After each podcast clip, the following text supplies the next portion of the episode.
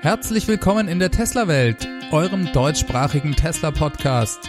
Hier die Themen: Rekordquartal, Tesla liefert über neunzigtausend Fahrzeuge, der Börsenkurs sinkt und Avis bekommt zweihundertachtzig Teslas in Norwegen. Mein Name ist David und dies ist die sechsundvierzigste Folge.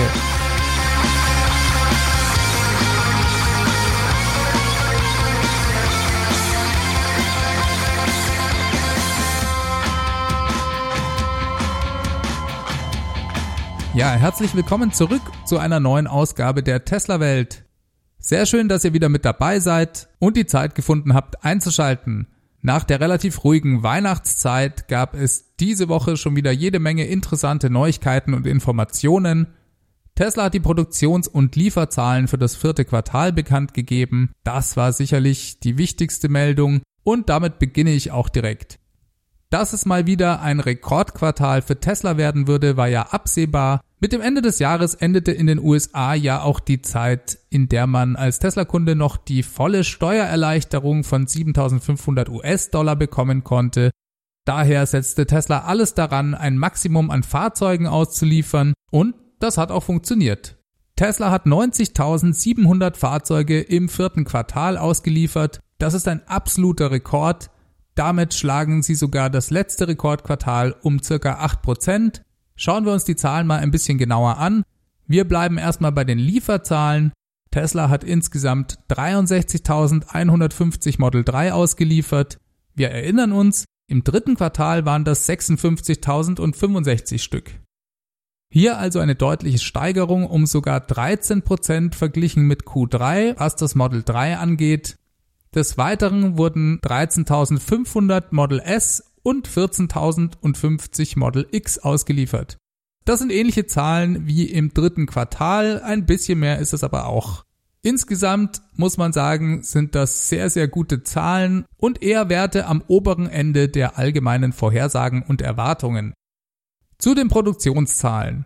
Die sind ebenfalls um acht Prozent angestiegen, fallen aber mit sechsundachtzigtausendfünfhundertfünfundfünfzig Fahrzeugen geringer aus als die Auslieferungen. Das liegt daran, dass Tesla relativ viele Fahrzeuge am Ende des letzten Quartals in Transit hatte, also auf dem Weg zum Kunden. Am Ende dieses Quartals sieht das hier ganz anders aus. Tesla berichtet hier von nur mehr tausendzehn Model drei und eintausendachthundertsiebenundneunzig Model S und X, die sich am Ende des Quartals in Transit befanden.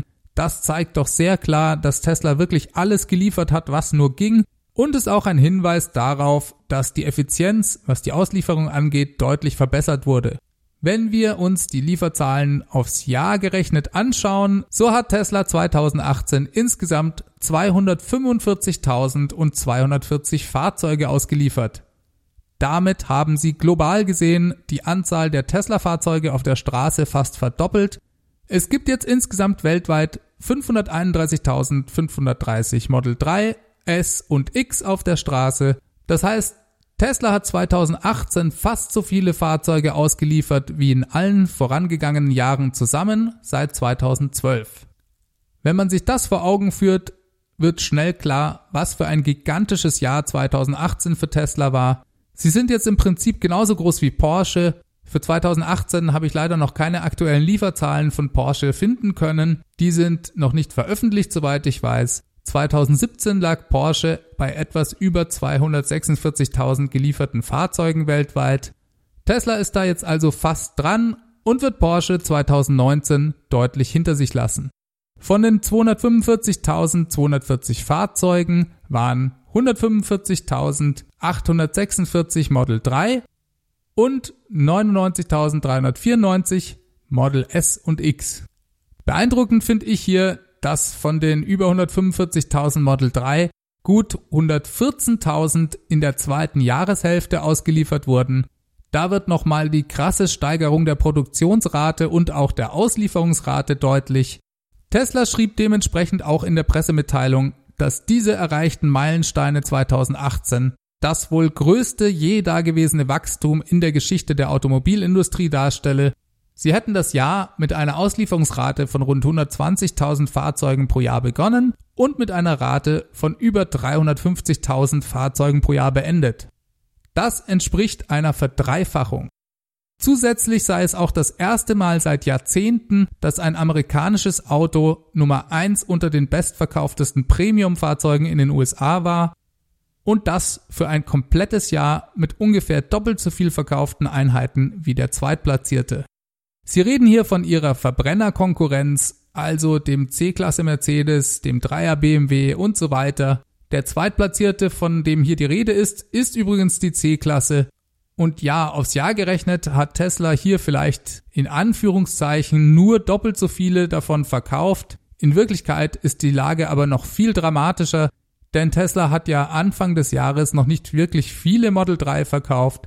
Zum allerersten Mal haben sie die C-Klasse im Mai überholt und im Dezember sah die Lage dann so aus, dass von der C-Klasse sechstausendsiebenhundertneunundneunzig Stück verkauft wurden und vom Model drei fünfundzwanzigtausendzweihundertfünfzig Einheiten.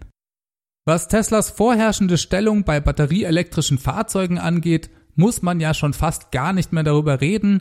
Da dominiert Tesla mit dem Model drei sowieso absolut mit fast achtmal so viel verkauften Einheiten wie das zweitmeistverkaufte Nicht-Tesla-Fahrzeug.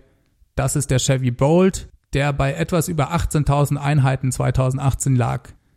Der Chevy Bolt liegt übrigens auf Platz vier der rein elektrischen Fahrzeuge in den U S A, nach Model X und Model S, die die Plätze zwei und drei belegen.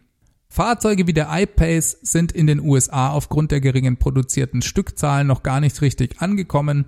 In den letzten drei Monaten des Jahres wurden hier nur wenige hundert Einheiten verkauft. Schaut man sich die Verkäufe von vollelektrischen Fahrzeugen und Plug-in-Hybriden in den U S A insgesamt an, so hält Tesla mit hundertzweiundneunzigtausend Einheiten über fünfzig Prozent Marktanteil bei insgesamt dreihunderteinundsechzigtausend Einheiten. Dabei ist dieses Segment um achtzig Prozent zweitausendachtzehn gewachsen. Dreimal dürft ihr raten, woran das gelegen hat. Wir reden hier wohlgemerkt von vollelektrischen und Plug-in-Hybriden zusammen. Tesla dominiert hier derart, dass man sich die Vergleiche mit anderen elektrischen Fahrzeugen eigentlich wirklich schon fast sparen könnte. Aus diesem Grund spricht Tesla davon auch schon gar nicht mehr in ihrer eigenen Pressemitteilung, sondern vergleicht sich direkt mit Verbrennerfahrzeugen im Premium-Segment. Aber auch wenn man sich die Fahrzeugverkäufe insgesamt in den U S A zweitausendachtzehn anschaut, ist es wirklich erstaunlich, was das Model drei hier geleistet hat. In den U S A werden ja vor allem Pickup-Trucks mit großer Vorliebe gekauft. Diese dominieren mit weitem Abstand die Verkaufszahlen. Die Nummer eins, die Ford F-Series, kann jährlich allein rund eine Million Fahrzeuge in den U S A absetzen. Und wenn man sich wirklich alle verkauften Fahrzeuge in den U S A anschaut, kam das Model drei im Dezember auf Platz zwölf hinter dem Toyota Corolla, dem Honda Civic, dem Honda Accord und dem Toyota Camry. Hier ist der Abstand aber nicht sehr groß. Und alle anderen verkauften Fahrzeuge mit noch höheren Stückzahlen sind dann eben S U Vs und Pickup-Trucks. Was man hier auch bedenken muss, ist, dass das Model drei als Premium-Fahrzeug fast doppelt so teuer ist wie ein Toyota Corolla oder ein Honda Civic, aber trotzdem, was die Stückzahlen angeht, fast gleich aufliegt. Dies ist schon was Besonderes und zeigt, wie ich finde, die Disruption, die der amerikanische Markt hier gerade durch das Model drei erlebt, ganz deutlich.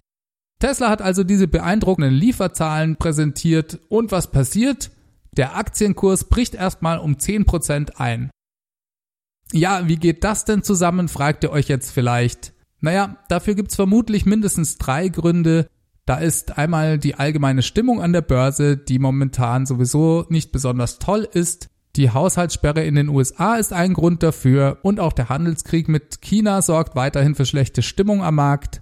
Und wenn es dann mal Anlass für eine Kursschwankung gibt, dann schlägt sich das auf einen so volatilen Aktienkurs wie den von Tesla halt immer besonders stark nieder. Und es gab gleich zwei Anlässe in der Pressemitteilung von Tesla, die für diesen Kursrutsch in Frage kommen. Wie gesagt, die Lieferzahlen waren sicherlich nicht dran schuld, denn die waren wirklich hervorragend.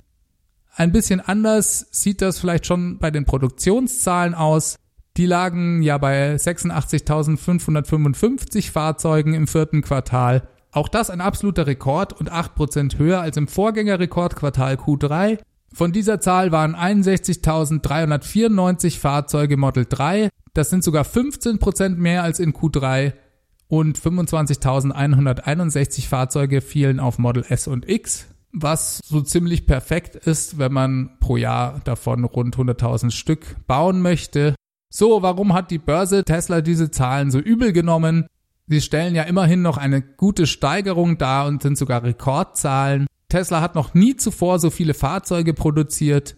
Ein Grund könnte sein, dass trotz des Rekordes einundsechzigtausenddreihundertvierundneunzig Model drei auf die Anzahl der Wochen im Quartal runtergebrochen nur viertausendsiebenhundertzweiundzwanzig Fahrzeuge pro Woche ergeben.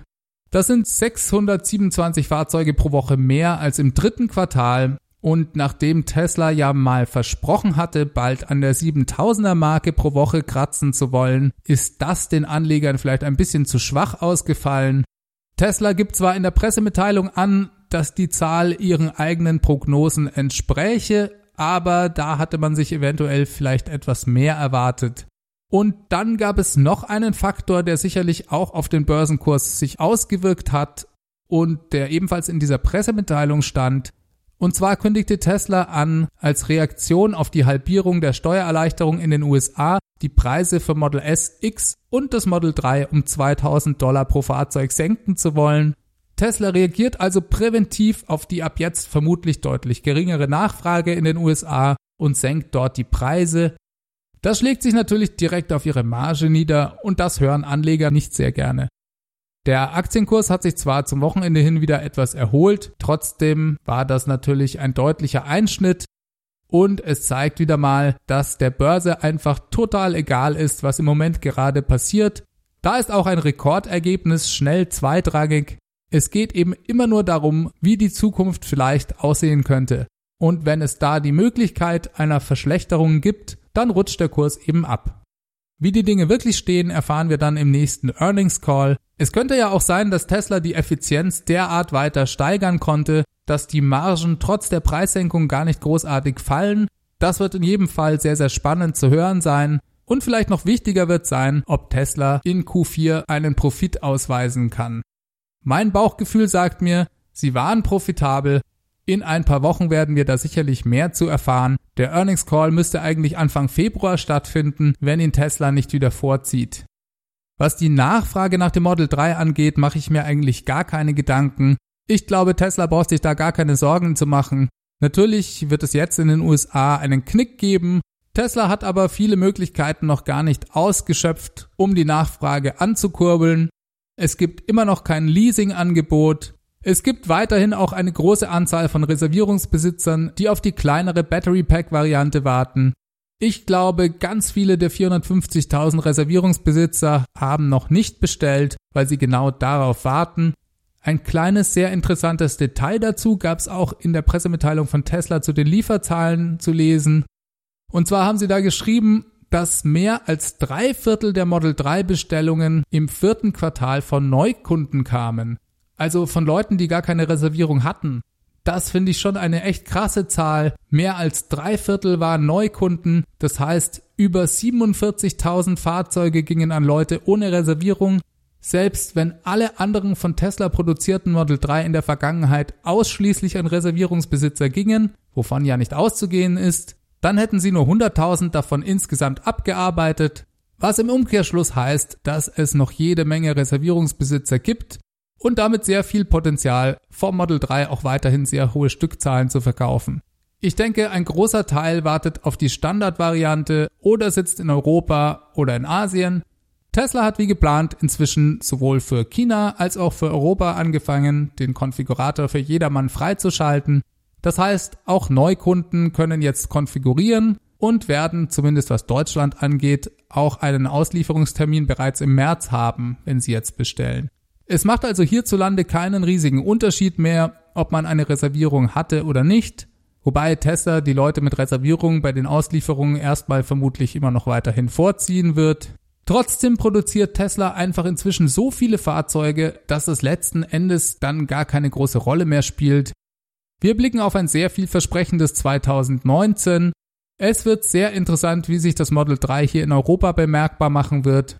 Tesla hat in der Zwischenzeit auch angefangen, Fahrzeuge für Europa und China zu produzieren.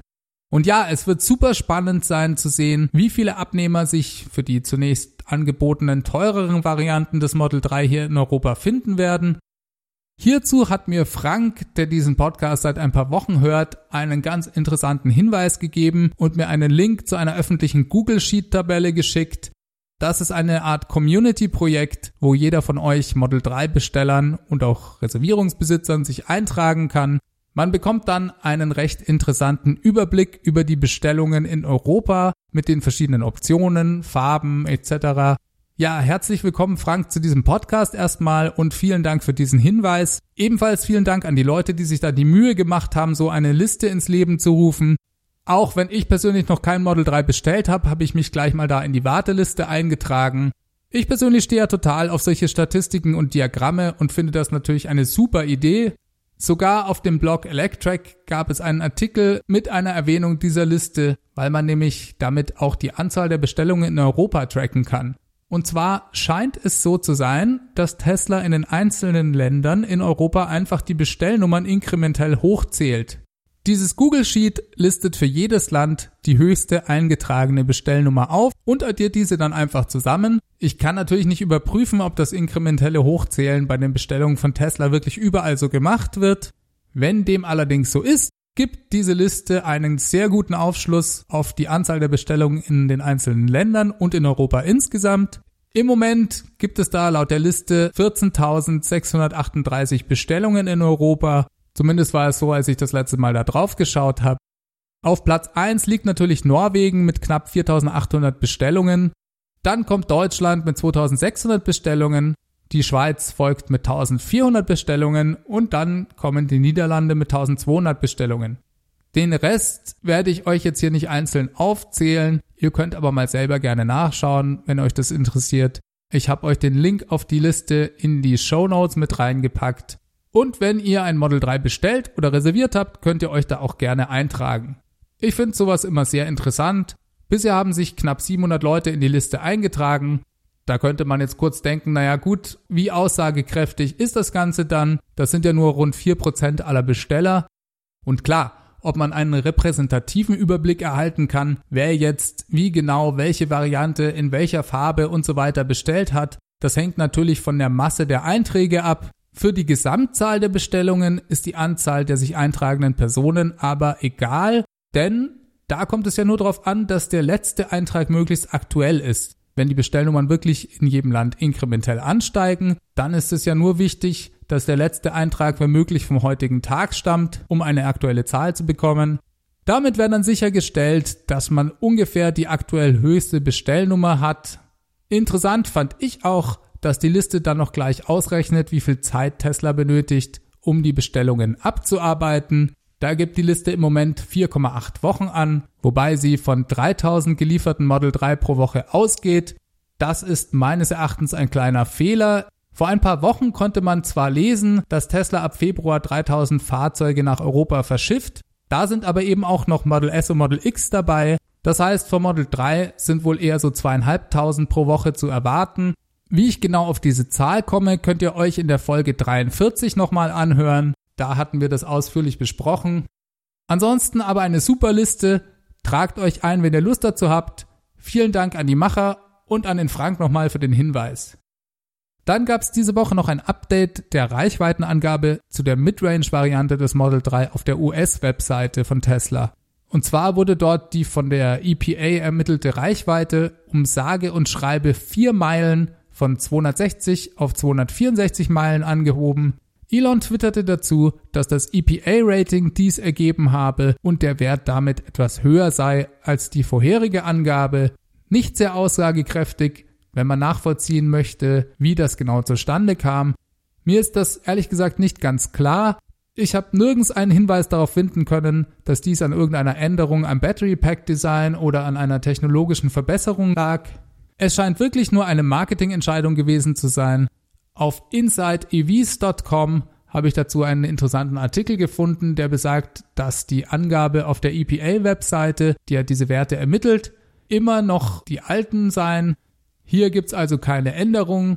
Interessanterweise schreibt die E P A neben diese ursprünglichen Werte von zweihundertsechzig Meilen für die Midrange-Variante sowie neben die dreihundertzehn Meilen für die Long-Range-Variante, dass diese Werte auf Wunsch von Tesla absichtlich nach unten korrigiert wurden. Das heißt, Die E P A hat den Fahrzeugen eigentlich bessere Reichweiten bescheinigt und Tesla wollte aber absichtlich gerne einen niedrigeren Wert angegeben haben. Vermutlich, damit Kunden eine realistischere Angabe haben. Das darf Tesla auch offiziell tun. Das also erstmal nicht ungewöhnlich. Komisch nur, warum Tesla dies jetzt auf ihrer Webseite wegen vier Meilen ändert. Ob zweihundertvierundsechzig Meilen der eigentlich von der E P A ermittelte Wert waren, ist auch nicht bekannt. Tesla hat dies in den U S A auch eben nur bei der Midrange-Variante angepasst. Die dreihundertzehn Meilen der Long-Range-Variante stehen weiterhin so auf der Webseite. Um meine persönliche Verwirrung jetzt noch komplett zu machen, hat Tesla es aber nicht bei diesen Änderungen belassen, sondern in Europa auch noch den Wert für die Long-Range-Variante angehoben. Dieser ist ja nach dem W L T P-Zyklus ermittelt worden und lag bisher bei fünfhundertvierundvierzig Kilometern. Jetzt wurde er auf fünfhundertsechzig Kilometer korrigiert. Die Angabe bei der Performance-Version blieb übrigens unverändert. Auch für Europa gibt es keine richtige Info dazu, warum Tesla das gemacht hat. Einen Sinn erschließt sich mir hier wirklich nicht. Leider können wir im Moment auch nicht davon ausgehen, dass die Fahrzeuge wirklich weiter fahren können. Tesla hat vielmehr hier anscheinend teilweise angefangen, ihre Politik des Understatements für manche Modelle zu ändern. Vielleicht hat ja der ein oder andere von euch eine Theorie dazu. Könnt ihr mir sehr gerne schicken, das interessiert mich wirklich. Dann gab es nochmal Nachrichten aus China. Abgesehen davon, dass Tesla neben den Fahrzeugen für Europa auch wohl mit der Produktion für China angefangen hat, ist Elon am siebten Januar zum ersten Spatenstich der Gigafactory drei nach Shanghai geflogen. Es gab eine offizielle Zeremonie mit einer Rede und ein paar Fotos und so weiter. Interessanter war aber eigentlich noch eine Serie von Tweets, die Elon zu dem Thema veröffentlicht hat. Und zwar schrieb er, sollen die ersten Gebäude der Gigafactory drei bereits im Sommer zweitausendneunzehn fertiggestellt sein. Der Beginn der Model drei Produktion werde noch Ende diesen Jahres beginnen. Ab zweitausendzwanzig sollen dann hohe Volumina dort hergestellt werden können. Hier also ein Update und eine krasse Beschleunigung des ursprünglich bereits ambitionierten Zeitplans von zwei Jahren. Ab Baubeginn bis zum Start einer Produktion in höheren Stückzahlen von ca. zweihunderttausend Autos pro Jahr sollten ja zwei Jahre vergehen und dann nochmal zwei bis drei weitere Jahre bis zur vollen Ausbaustufe mit rund fünfhunderttausend Autos pro Jahr. Interessanterweise präzisierte er auch noch, dass geplant sei, in China lediglich die günstigeren Varianten des Model drei und des Model Y herzustellen. Die Produktion von Model S und X und den teureren Varianten von Model drei und Model Y soll weiterhin in den U S A stattfinden und diese sollen folglich nach China importiert werden. Das ist eine neue Info. Ich nehme mal an, das hat was mit der Auslastung der Produktionslinien zu tun. Und natürlich auch mit der erwarteten Nachfrage. Elon schrieb sogar, dass dies für die weltweite Produktion gelte, also nicht nur für China. Ich denke, um hier die Beweggründe genauer zu verstehen, muss man ein bisschen abwarten. Ich bin wirklich schon auf den nächsten Earnings Call gespannt, da wird es sicherlich dazu noch ein paar mehr Infos geben. Im Prinzip unterscheiden sich ja die höherpreisigen Varianten des Model drei hauptsächlich durch den zweiten Motor und das größere Battery Pack. Batteriezell- und auch Antriebsproduktion war aber auch für alle weiteren Gigafactories geplant. Theoretisch könnte man ja auch nur diese zusätzlich benötigten Teile in den U S A bauen und in den Rest der Welt verschiffen. Die Fahrzeuge könnte man ja theoretisch trotzdem vor Ort zusammenbauen. Ich kann also nur vermuten, dass man für den Bau der höherpreisigen Variante eigene Produktionslinien bräuchte, vielleicht auch für die unterschiedlichen Battery-Pack-Größen, sodass sich Tesla diese einfach sparen will und alle hochpreisigen Fahrzeuge eben komplett in den U S A auf den vorhandenen Linien baut. Wie gesagt, das hier nur meine persönliche Spekulation am Rande. Klar macht Tesla genau das, was am effizientesten für sie ist und vielleicht erfahren wir ja mehr darüber im Earnings Call. Tesla bittet U S-Regierung um Ausnahme bei Importzöllen. Dann hat Tesla diese Woche auch noch bei der Trump-Regierung eine Ausnahme für die mit fünfundzwanzig Prozent zu Buche schlagenden Importzölle für Produkte aus China beantragt. Es gebe Teile für einen im Model drei verbauten Computer, den Tesla als das Gehirn des Autos bezeichnet, die aus China bezogen werden.